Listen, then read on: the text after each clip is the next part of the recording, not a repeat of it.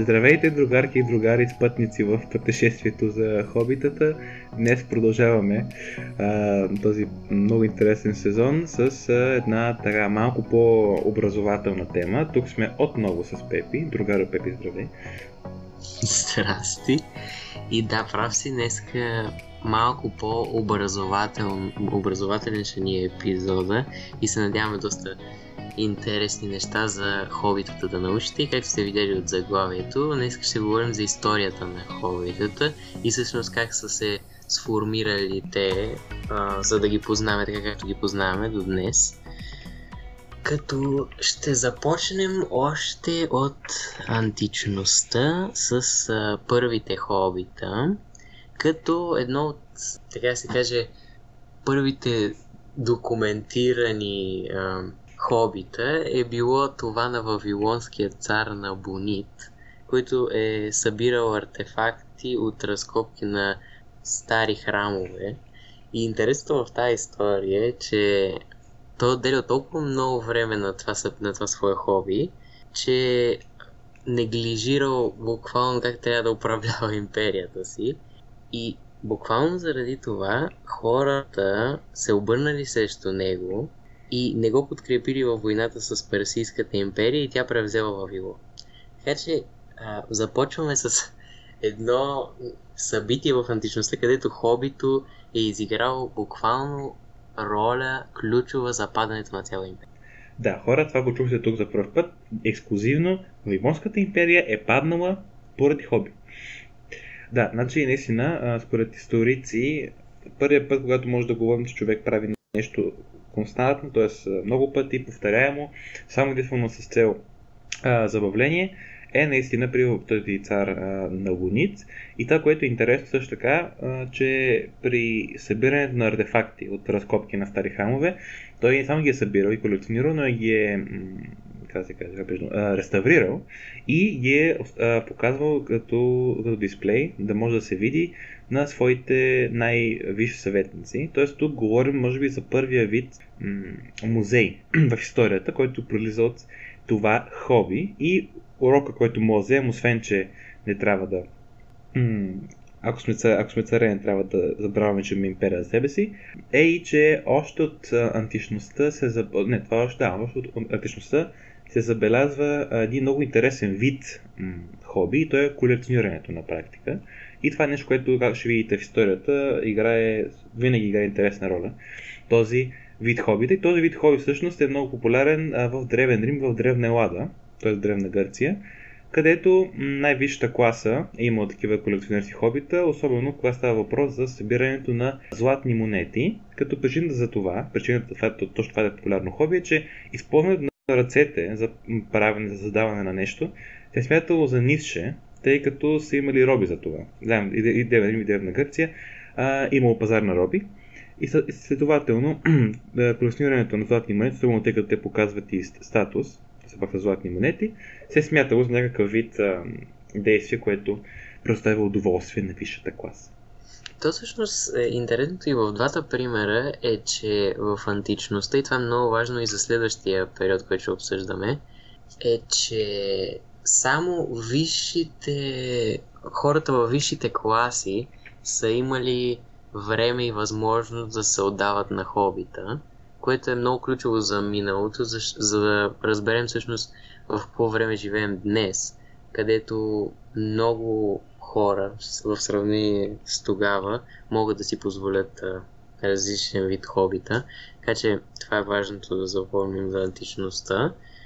И сега правим един голям скок от античността, за да отидем в индустриалната революция, това време, където с изобретяването на печатната машина и голямата продукция на книги, четенето става хоби. Ни, мисля, че да, в първия сезон обсъждахме четенето като хоби и оттам се разбира, че ние нали, на много харесваме това хоби и ние играе голяма част в нашия живот това.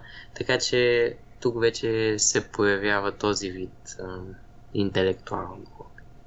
Абсолютно. И четенето като хоби не само е актуално и до днес, даже доколкото четох, в Европа купуването на книги време на пандемията е качило с 20%.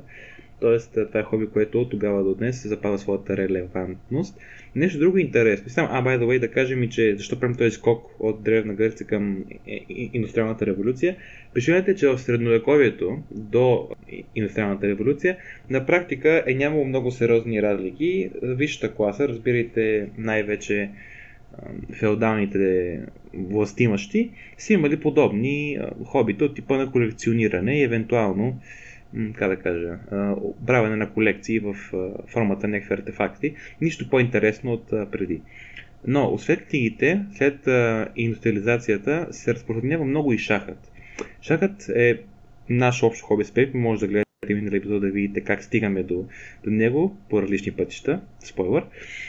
той се разпространява много в индустри... индустриалния период, обаче е, е спорт, по-скоро игра с много дълбока история, а, идваща от хилядолетия преди, а не хилядолетия, може би 7-8 века преди Христа, с корени в Индия или Китай, не е много сигурно къде, но добива голяма популярност след индустриалната революция, тъй като се разпространяват игри, т.е. партии, които са били играни от хора, чрез анотации. Т.е. буквално може да проверите как точно се пишат партиите, но има един конкретен начин на изписване на партиите. И така е могло да се публикуват книги с партии. И това наистина много е развило популярността на шаха. За съжаление, тогава все още е било спорт на елитите, на интелектуалните и економическите елити, с времето слиза и към средната и най-низката класа. То интересното в тия хобита всъщност е, че не, нали, онзи период, като цяло индустриализацията, най-ключовото за него е, че идеята като цяло на тая индустриализация е да се повиши ефикасността на работния процес, да се изкарат повече пари, т.е мислите са много фокусирани върху повишаване на ефикасността, т.е. използване на най, по най-продуктивен начин на времето. И това се отразява всъщност и в хобитата. И имало един вид елитарност, което ще рече, че човек е трябвало да, да бъде сравнително добър в тях, иначе си е губил времето. Може да се види как от работата се отнася и това към хобитата, въпреки че ги разделихме в а, миналия епизод. Абсолютно. И тази как да кажа, тази връзка между работата и хобито на практика продължава с векове. Тоест с векове има тази идея, че човек трябва да стане много добър в хобито си иначе няма причина да го практикува, докато вече хората почват да имат много свободно време. Това започва с създаването на фабриките и като цяло развитието на капитализма като основната економическа система в обществата в Европа. И стигаме до паметната година 1908, която когато по-скоро се ражда идеята за уикенда, за събота които са хората са освободени от работа и могат да си починат и съответно има свободно време за много неща, след които и хобитата.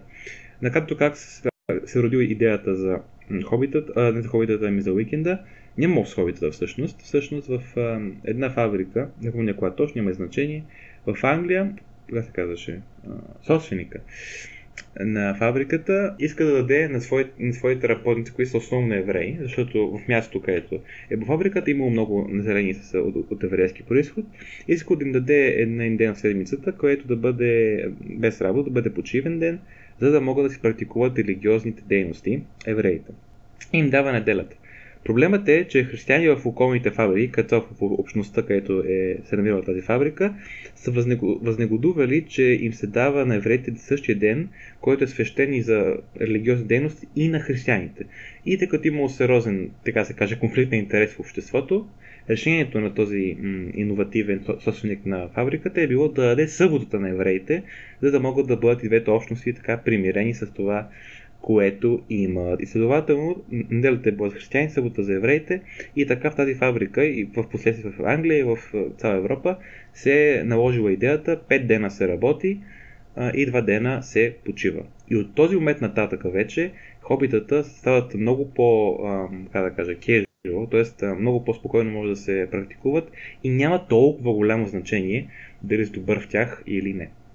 И това всъщност е много голям скок от миналото към настоящето буквално, защото и до ден днешен се е запазил тази форма на работа, защото чисто психологически като го гледаш, ако човек минава през живота си смятайки, че добре, аз нямам почивни дни. Те, хората буквално не са знали какво значи почивен ден до тогава.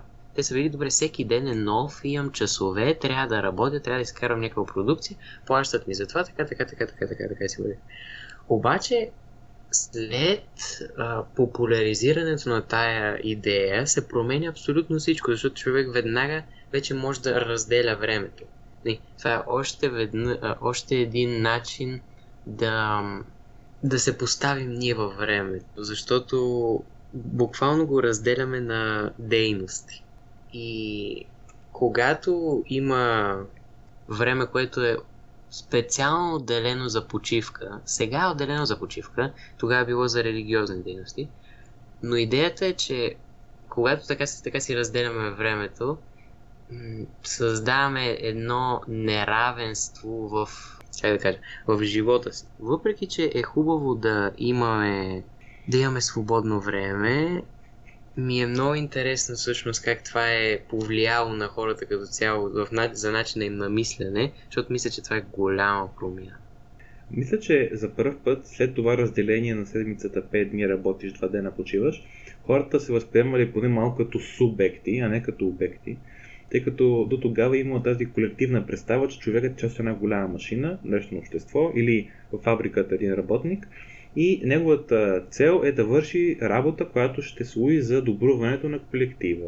Което става така, но има моменти, именно може би уикенда или времето, когато човек е освободен от работа и си свърши религиозните дейности, където човек трябва да ми добре аз какво ще правя, не като колектив, ами аз като себе си. И тази идея аз като себе си който, впрочем, ако някой се заинтересува, тази идея, че аз съм субект, от един философ немски, Фихте се нарича, Фихте, може да го потърсите, както и да е. Тази идея, според мен, е отворила съзнанието на човека за най-различни идеи, които включват човек като а, индивид, а не просто като член на колектива. Така че съм съгласен с теб, че това е било рязка промяна и иновация в а, нашия намислене на хората. Да, аз... То, то, това е интересно, защото не, ние казваме два дена, ама къде е границата? Хипотетично ние може да направим така, че да работим, а, да работим три дена и да почиваме четири, да почиваме и да работим четири. Така че това е много интересно да гледаме и сега с пандемията, която мина, или поне локдауна, който мина, ни се освободи изведнъж изцяло свободното време и това нещо се случва и по времето на голямата депресия от 1929 до 1933, където е имало големи, така се каже, големи съкръщения, не, всички знаем за какво е ставало дума, финансова катастрофа голяма. И тогава е имало много, много свободно време но също така и ограничени финанси заради лошото състояние на финансово на хората. И това мисля, че ни прави по-креативни, така да го кажа, защото когато, колкото повече се ограничаваме, толкова по-креативни трябва да ставаме, за да създадем нещо, което да ни задоволява в някакви рамки. Така че това също е интересно какво човек може да измисли в такива времена. И това, това го видяхме и в... Видяхме го и в Lockdown. Много, много интересни неща измислиха хората да правят. Така е, да. Аз ако се спомня в YouTube какво се казваше, когато хората бяха в локдаун, то не бяха предизвикателства, а, направи си грил на балкона, всякакви такива. И да, за огромната депресия, която естествено е повлияла на целия свят, но е била най-интересна за наблюдение от сегашна гледна точка за хобитата в САЩ, откъдето и започва. Там наистина хората са обърнали към най-различни, най-вече креативни и ефтини, буквално финансово ефтини, начини да вкара структура в своето ежедневие. Пак това сме коментирали в първи епизод на нашия подкаст, който се качи, този миналия епизод, може да го погледнете, и да намерят някакъв смисъл а, в случая за създаване. Затова много популярни били а, хобита като дърворезба, като гранчарство, въобще такива заниячийски хобита, които са имали като резултат един продукт, една един материален обект, който е създаден а, от човека, дори да не е бил перфектен. Това според мен е запазило хората, не, не всички, но много от тях, ментално от страха, че наистина няма да има с какво да нахраним нашите семейства, тъй като през депресия, мисля, че говорим за всеки пети е бил или уволнен, или е работил много малко време и на практика почти не е свързва двата края. Така че виждаме как хобитата исторически са играли и такава роля на ментално здраве, като цяло опит за оцеление от една ситуация, която на практика си е екзистенциално гранична. То аз, не, сега като говориш за това, се сещам, че всъщност ние ги говорим тия хобита като нещо, което е а, да, нали, правя го там от време на време, така нататък. Обаче не се замисляме каква голяма важност, така да се каже, имат а, за нас и за нашето здраве.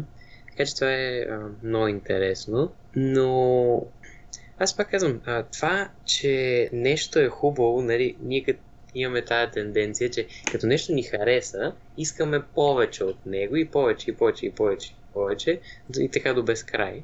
Това мисля, че се случва след Втората световна война, особено с развитието на технологиите, защото тук няма спор, че технологиите отвориха врати за много по-лесно занимание с хобитата в лицето на телевизия, радио, а после и интернет, където вече стана не мога да го фиша, то е просто вече може да направиш всичко. Значи аз това, това си мислех днеска. А, баба ми, примерно, за да, а, прочет, за да е, мога да прочете книга, което е много популярно хоби и днес, е трябвало да излезе от а, вкъщи, да ходи до библиотеката, да, да потърси книгата, да се подпише там всичките такива неща, да се върне и чак тогава да започне да чете, което е един много дълъг процес. А сега буквално с няколко цъквания на бутонче може да чета каквото искам от който е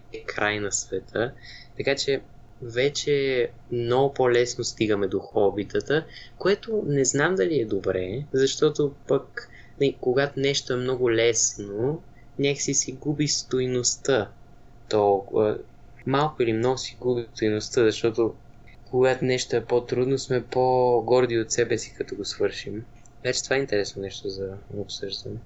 О, да, като цяло след Втората световна война, където, как ти каза, имаме невероятно развитие на технологиите, според мен наистина някакси хобитата от нещо, което е креативно, което човек може да прави определени обстоятелства и му служи за да се структурира деня, тъй като вече много лесно имаш каквито и да е хобита. Примерно аз сега едва мога да сваря яйце, за което се гордел на така. Ако искам, мога сега да отворя YouTube и да проверя как се прави палачинка, примерно, и мога да почна да имам за хоби готвене. Или градинарство. А сега да имам градина в YouTube или в интернет имам безкрайно много материал.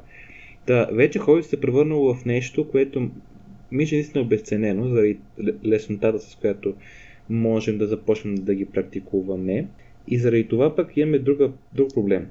Исторически до сега, до, да кажем, 70-те години, 60-те години, борбата е била първо за време, за хобито, и второ за възможността да се прави. Примерно е това, което ти каза Пепи с баба ти, тя първо е трябвало да си избере хобито, да си избере, ще ще чете, да избере книга и плюс това е трябвало да отиде да си я вземе и да се върне вкъщи. Сега, тъй като човек може да избере каквото реши и няма някакви сериозни последици. Примерно, ако баба ти е седнала, чуя книгата, малко ни е харесала, е трябвало да стане, да се върне, да се подпише, че я върши, да се върне. Сега просто може да свали друг PDF. Така че, мисля, че за това е много по популярно хората да хващат едно хоби и да го оставят след седмица-две. Като цел има консумиран дори в хобитата, което в случая за мен не е добре. Да, това аз го виждам сега в, съв... в съвремието най-ясно, откровено поради причините, които нали, вече изброихме. И това мисля, че вече... Мисля, че вече влизаме в една... Не, това понятие съм 100% сигурен, че много хора са го чували, които ни слушат. А, една комфортна зона влизаме, в която вече не искаме наистина да излезем навън и да си вземем книга. Защото ако едно нещо сме научили от историята, то е, че човек се приспособява към условията, които му се дадат. И не мисля, че това е едно хубаво приспособяване, защото станахме малко по-мързеливи с интернет. Това е забележка, която съм чувал неведнъж нали, от по-възрастни хора. Така че е интересно как, как можем да върнем тая искра, това, тая важност на хобитата в контекст на днешната ситуация. Чувал съм наистина изказвания от хора, които много обичат да четат, да казват, ако трябваше всеки път, когато четеш нещо в библиотеката, как да избера друго хоби. Което ме кара да мисля, че всъщност ние не го правим толкова заради хобито. Трябва да правим нещо и по пътя не малко съпротивление, както ти каза, малко мързеливо избираме това, което няма да ни създаде много неудобства, чисто битови, да отидат да стана от диван и така нататък. А, това е едната страна и наистина намирането на тази скра, според мен, това, което ти каза, трябва да мине през а, или през много голямо осъзнаване какво се случва, което ще бъде по-трудно, или е, аз се надявам наистина това да не се случва, но ако се случи, ще има ефект и върху това, да минем през една много сериозна криза. Економическа, военна и еднакъв. Пака, това дано да не стане, не го, не го искам в никакъв случай. Ако се случи обаче, то може да кажем, че за много хора се е случило поради това, което се случва в Украина. Такива ситуации гарнични ни да замисли всъщност това, което правим, ще го правим. И така разбираме какво значение имат хобитата за нас. Това е наистина един начин да се случи. Но има и една друга страна в съвремието. Тук цяло съвремието и мисля, че е епохата на контрастите. Освен този мързо, който ни е обхванал и тази липса на искра, има другите хора, които имат твърде много искра и намират в хобитата си начин да, как да кажа, да манипулират своята амбиция за перфекционизъм, която мисля, че е вродена в човека до някаква степен, поради желание за конкуренция с други индивиди, чисто биологично казвам това, обаче в хобитата и в страното, където всички ни казват давай, давай, хъсъл, грайн, така нататък, е много лесно изпаднем в една негативна обстановка, където си мислим, че ние трябва, почтам думата трябва, трябва да бъдем добри в хобито си, трябва да се подобряваме постоянно в хобито си, иначе това е лошо. Имаме ниска себеоценка. Това е другата крайност и тя мисля, че е еднакво неблагоприятна за хобитата като цяло. Аз мисля, че е неблаго... също мисля, че е неблагоприятна и то е просто защото ми, ние виждаме вече паралела между този аспект на съвремието и индустриалната революция, въпреки че тя е била преди сравнително доста време. И мисля, че това е... е... Хобито, аз, аз затова казах и в началото, с едва ли не създаването на свободното време в, в, в с, с създанието всъщност на отделено време за което може да си прави човек каквото си иска на нали, съботата и неделята, че с тази свобода идват много хубави, много позитиви, но един негатив, който е, че нямаме никаква посока. Нямаме... Липсва, липсва това чувство на идентичност, така да го кажа, което човек използва, за да се ориентира в в живота си всъщност и да взима важни решения. И когато се остави човек е така, добре, ето, аз ти дам пълна свобода да в рамките на закона, при какво ти искаш, може да правиш толкова много неща и ми ще се парализираме по този начин, но едно интересно нещо, което аз съм видял е, че има един вид антидот за това и то е някакси да се върнем към това как е било в началото с хобитата. Ами е било именно хора се събират и споделят да, да, да, споделят опит за, някаква, за, за някакво определено хоби и дейност и така получават това точно чувство на идентичност, защото виждат а, другите хора около тях а, какво правят и така взимат идеи. Защото, ако се замислите, интернет е толкова безкраен, че то не, не знаеш откъде да почнеш. Наистина не знаеш откъде да почнеш, защото и в началото нямаш идея какви са хобитата, какво, какво се случва, какво е хубаво хоби, какво не е хубаво и ние се учим чрез другите. И в този аспект, ам, в тази връзка, искам да кажа, че комуникацията, която ни се позволява чрез технологиите е много полезен аспект на тях, защото можем много по-лесно да се свържем с а, други хора и с хората, които познаваме, което е супер. Не, ние с теб така го правим този подкаст, така че без технологиите най-вероятно нямаше да, впрочем, ако някой се пита, нямаме студия такива работи, ние сме тук едни а, бедни подкастери, правим го, чуме се чуваме през, през интернет, на различни места сме и го да снимаме, така че да, ето една информация зад колисите. Но да, другото обаче, това, което ти каза и ми стори интересно, е, че хората имат страх от липса на идентичност в своите хобита, тъй като първо е много трудно да се намери на хоби, тъй като има толкова голям избор. И второ, човек е малко деперсонализиран от а, други хора, които правят това хоби, тъй като е много лесно да го правиш само от, а, от комфорта на апартамента си. Обаче има и друга гледна точка, тъй като отново се пак в средното сме на общество на контрастите. Забелязвам раждането на така наречените субкултури, които могат да се видят много в Reddit, в това приложение. На практика хората се събират в групи около интереси, примерно дали ще бъде някакъв спорт, дали ще бъде някаква видеоигра или нещо такова. И там те си изграждат едва ли не свои в кавички закони, свои ритуали, не, не говоря за някакви секти, говоря ритуали като шеги, които се разбира само от тях, отношения към определени аспекти на играта или на спорта. И въобще едно мини общество, вътре общество, това е субкултура, което може да, да споделя мнение и като цяло човек може да се почувства като част от една група в, в тази субкултура. И интересното е, че за разлика от обществото като цяло, има нещо много ясно, което тези субкултури ги държи заедно. Именно интереса към едно нещо. Така че от една страна, е, разбира се, е въпрос на сериозни дебати психологически, доколко тази, това, това чувство на идентичност е истинско и доколко е как да кажа, замаскирано от леснотата, с която човек може да свърши друг човек в социалните мрежи, но сигурност има го и това, че това, което ти каза накрая, възможността да, да споделяме информация и да комуникираме чрез а, социалните мрежи и интернет като цяло е добре, тъй като пък позволява нашето по-голямо задълбочаване и развитие в, в хобитата, които практикуваме, стига обаче да намерим границата. И това намиране на границата между практикуване и просто, как да кажа, занимание малко безсмислено, колко да мине времето с хобита, е трудно за намиране в, в практиката. И мисля, че това, което ти каза, да се върнем към това какво са, какво са били хобита в началото, ще бъде добър начин да ценим хобитата си повече. Във връзка с това, аз се сетих за един сценарий, който може да се развие в бъдещето, защото, нали, много обичаме да правим predictions за това, какво ще се случи в бъдещето и особено сега с тази метавселена, която не знам там какво ще се случи с нея.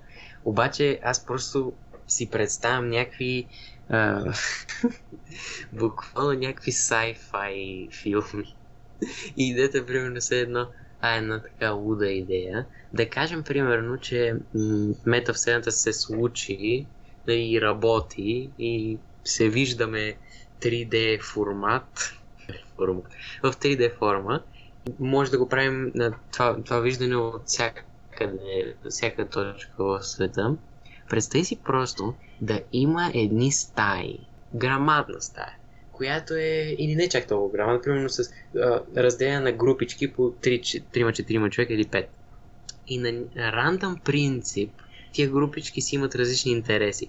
И на рандъм принцип е такъв човек, който примерно в интернет е ориентиран какво хоби иска или какво би му харесало. И то просто ги разбърква хората и ги слага в различни стаи. И човек, и човек се събира с някакви напълно непознати хора и научава за едно хоби. Е, това просто а, ще ми е толкова интересно да го видя и това пък как ще ни се отрази, защото мисля, че това ще е още един много ключов момент. Тоест, ще едва ли не като технологизацията след Втората световна война, обаче след това ще е на някакво ново ниво. Той ще е следващата стъпка, в тия неща. И там вече, не знам, там само мога да предполагам. Въобще в бъдеще, според мен да, ще имаме още повече начини да се подобряваме в хобитата си, ще имаме по- още повече възможности за хобита, ще има нови хобита като цяло и така и така нататък, много иновации. Притеснявам се обаче доколко ние сме готови да ги вземем тези иновации и да, да направим наистина по-мързеливи. Това, което ти засегна. Това с стаите ми направи голямо впечатление, защото това е било наистина много интересно. Дори като експеримент сега, да вземем хора, Мгм. които стоим в стаи и да ги, да ги размешаме после. И всъщност, мисля, че когато сте... Когато говоря човек, който не ми е приятел, приятел ми е познат. Смисъл, приятел ми е познат ми е. Ако ще говоря за нещо, ще говоря за хобита. Най-вероятно. Защото мисля, че ако някой ми каже, примерно, окей, аз рисувам, аз не познавам човека, но знам, но знам какво е рисуване. Не, надявам се, знам какво е рисуване. Съответно, аз мога да си представя как този човек върши каква дейност и без да му слагам някакви табелки или нещо такова, мога да си представя горе-долу как го върши. Не, не вярвам човек, когато рисува да е гневен. Ако пък ми кажеш, е гневен, примерно, това ще е много интересно да му кажа, защо пък си гневен и рисуваш. И така се отваря разговор. И ме се притеснявам, че с тази метавселена в бъдеще този аспект ще бъде минимизиран или неглижиран поне, защото фокуса може би ще се падне още повече върху качеството на хобито, в което няма нищо само по себе си, но неглижирането на комуникацията и социалните аспекти на хобито може да задълбочи този проблем с чувството на самота на младежите в днешно време и с увеличаващите се числа на депресия. Не казвам, че само това е виновно и че само заради има депресия днес. Не, не го казвам това. Но казвам, че този фактор може да вложи положението в бъдеще. Така че бъдещето е раздвоено. Нека бъдем оптимисти, казвам аз, но нали, има какво да внимаваме. О, да, да, социалният аспект е но То като цяло това е едно от основополагащите неща за човешката раса като цяло, социалния аспект. И го има навсякъде буквално. И много интересно, защото то... Не, хобито е, както вече казахме няколко пъти, начин за самоидентификация. Едва ли не. Защото и начин за свързване с другите хора. Защо, примерно, ако ние видим някакво извънземно, ще се страхуваме от него? Защото е напълно непознато. Няма, няма с какво познато наше да го свържем. Обаче, като видим някой човек, който рисува, ние 100% някога през живота си или сме рисували, или сме се запознали с ам, рисуването по един или друг начин. Сме консумирали това вид изкуство. И това ни прави по-близки. Прави ни по-близки, въпреки че не сме се срещали абсолютно никога. Така че това е много интересно как ще се развият социалните връзки в бъдещето, защото сега е на една много тънка граница. По една тънка линия вървим между много голям прогрес и отиване към регрес вече. И тук мисля, че ще е ключово какво ще се случи в бъдеще с тези нови технологии, защото това според мен ще определи дали ще отидем в още прогрес или вече ще почнем да падаме цяло. Въобще, мен ме кеви как, ако някой чуе хоби, си помисли как някакви хора, примерно, играят видеоигри и ние в рамките на два епизода стигнахме до въпроса, че обществото се крепи върху хобитата. е, това правим тук в Feel Friends подкаст. Вземем и го правим от мухата сон, но в позитивна светлина. Да, аз нямам какво добавя. Мисля, че това, което ти каза е идеален завършик на нашия поглед в бъдеще и като цяло на, на този подкаст, на този сезон, на този епизод. Ей, чай този епизод. Полека лека Алекс. Ако нещо какво да добавиш, викам да вървим към нашите пишни глупости, които казваме накрая.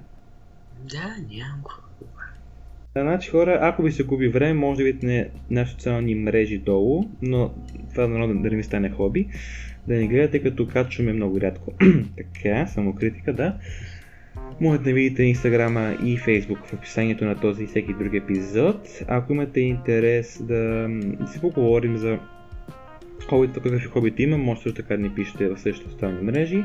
Следващата събота продължаваме с а, така, един нов аспект на хобитата и скоро ще имаме към конкретни примери за хобита, които ще обсъждаме. Така че да, бъдещето е готино, имайте хобита и се надяваме да сме, да сме били образователно интерес този епизод. До скоро и чао чао! Чао, чао.